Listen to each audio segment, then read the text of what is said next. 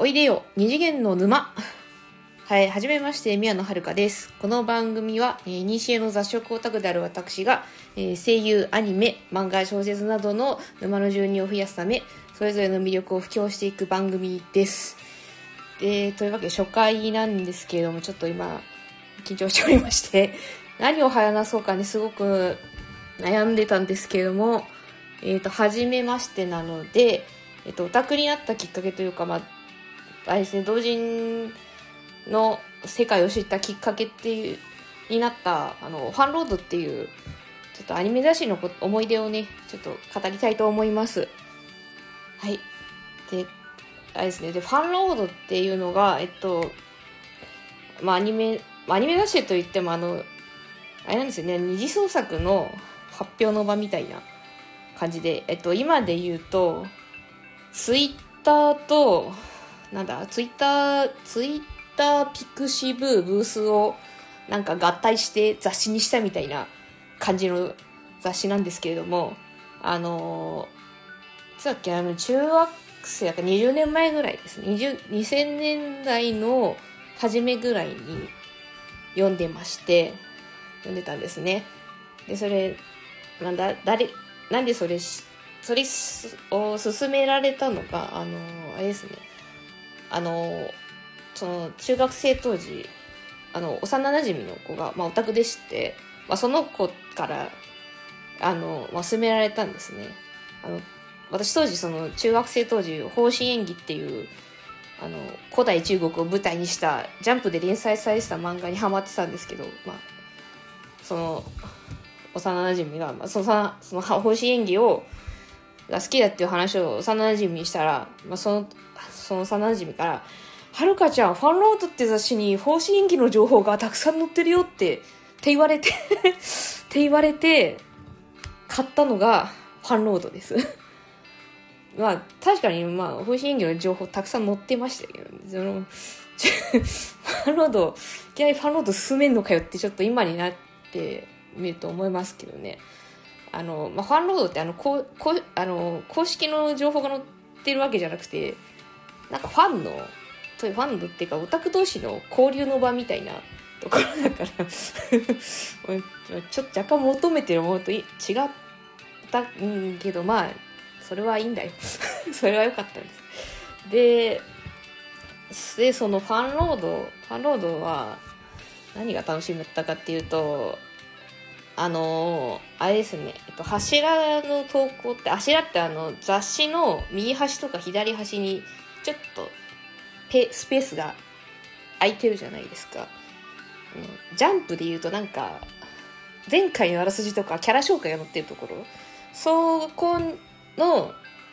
ファンロードもそういうスペースがあって、で、そこになんか小ネタみたいなの、小ネタとかちょっとした妄想みたいなの投稿されてて、それ、まあ、とその投稿を載せてたんですよね。それがちょっと楽しみでしたね。なんか、なんだっけ、なんかね、そう、あったんですよ。内容はあんまり覚えてないけど、あの、なんか、今で言うツイッターみたいな感じ。あの、まあ、せなんか制作サイドの裏話っていうか、まあ、噂で、噂の話で、なんか、制作陣のこういう黒が好きみたいな、ななんて言えばいいのか、そういう系の話がね、なんか載ってたんですよ。で、あれですね。あとはね、あれだね、えっとね、あとあれですね、あの、同人誌もファンロードで買ってましたね。あの、当時ブースなかったので、あの、そういう通、同人誌の通販は、あれかね、同人誌多分ね、一般的じゃなかったんじゃないですか、2000年代の、一般的じゃないっていうか、あの、2000年代の初めだとまだ多分、あんまネット通販が主流じゃなかったのかな。ファンロードでしか買ってなかったから分かんないんですけど、まあ、ファンロードで買ってたんです。同人誌。でまあ最初に方針あの当時方針演技にハマってたって話をしたじゃないですか。方針演技の同人誌はでもそんなに買ってない。買ってないんですね。同時方針演技じゃなくてデジモンのあの、無印ね。あの1999年に放送されてたデジモンです。それの同人誌をいっぱい買ってました10冊ぐらい。あの甲子園技じゃなくて。ねあのなんでかっていうとあのまあ、とその多分そ当時はファンロード買ってた当時はもうデジモン終わ無印はもう終わってたんですけど放送が。すごい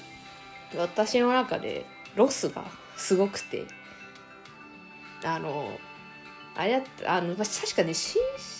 違うしあの新しいシーズンやってたんですけど確かにその時はね主人公太一じゃなかったんだと思うんだよね。太一とアグモンじゃなくてそのメインがのキャラ入れ替わってたからあのすごいロスだったんですよ。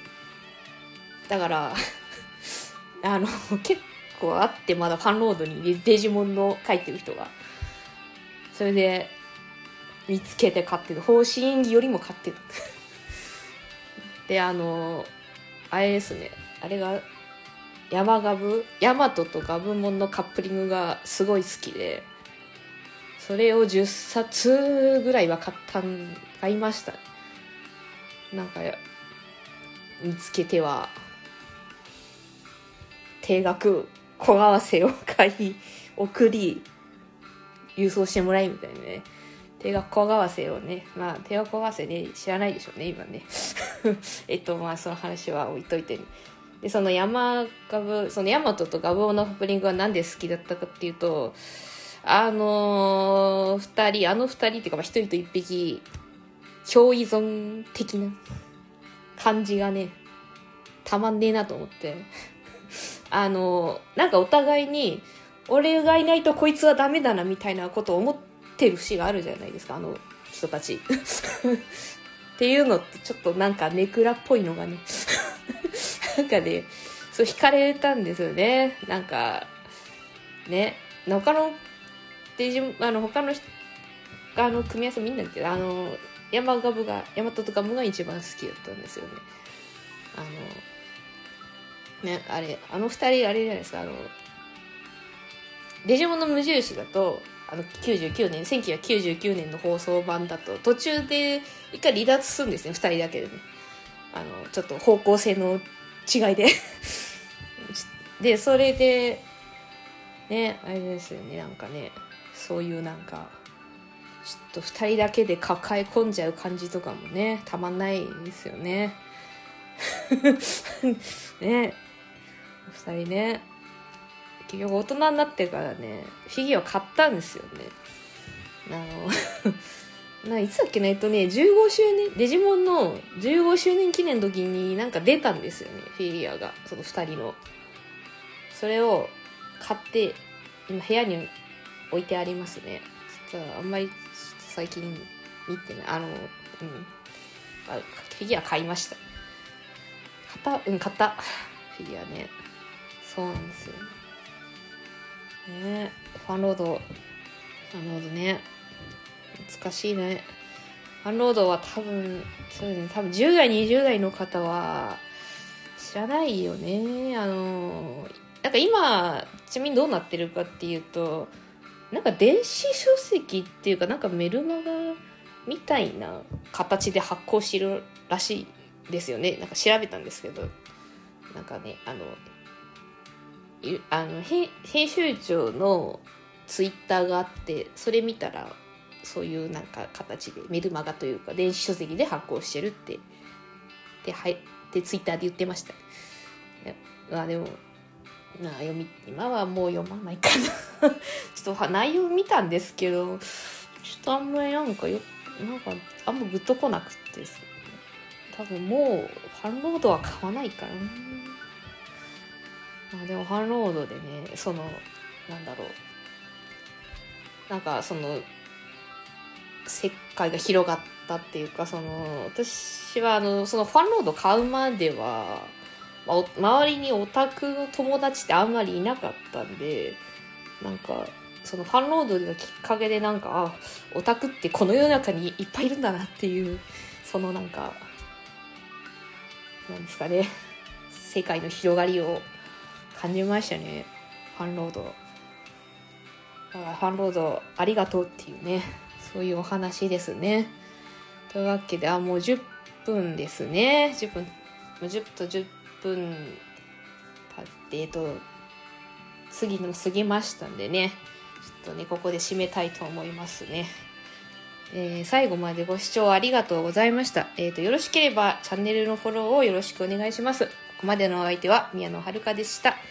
それではまた次回お会いいたしましょう。さようなら。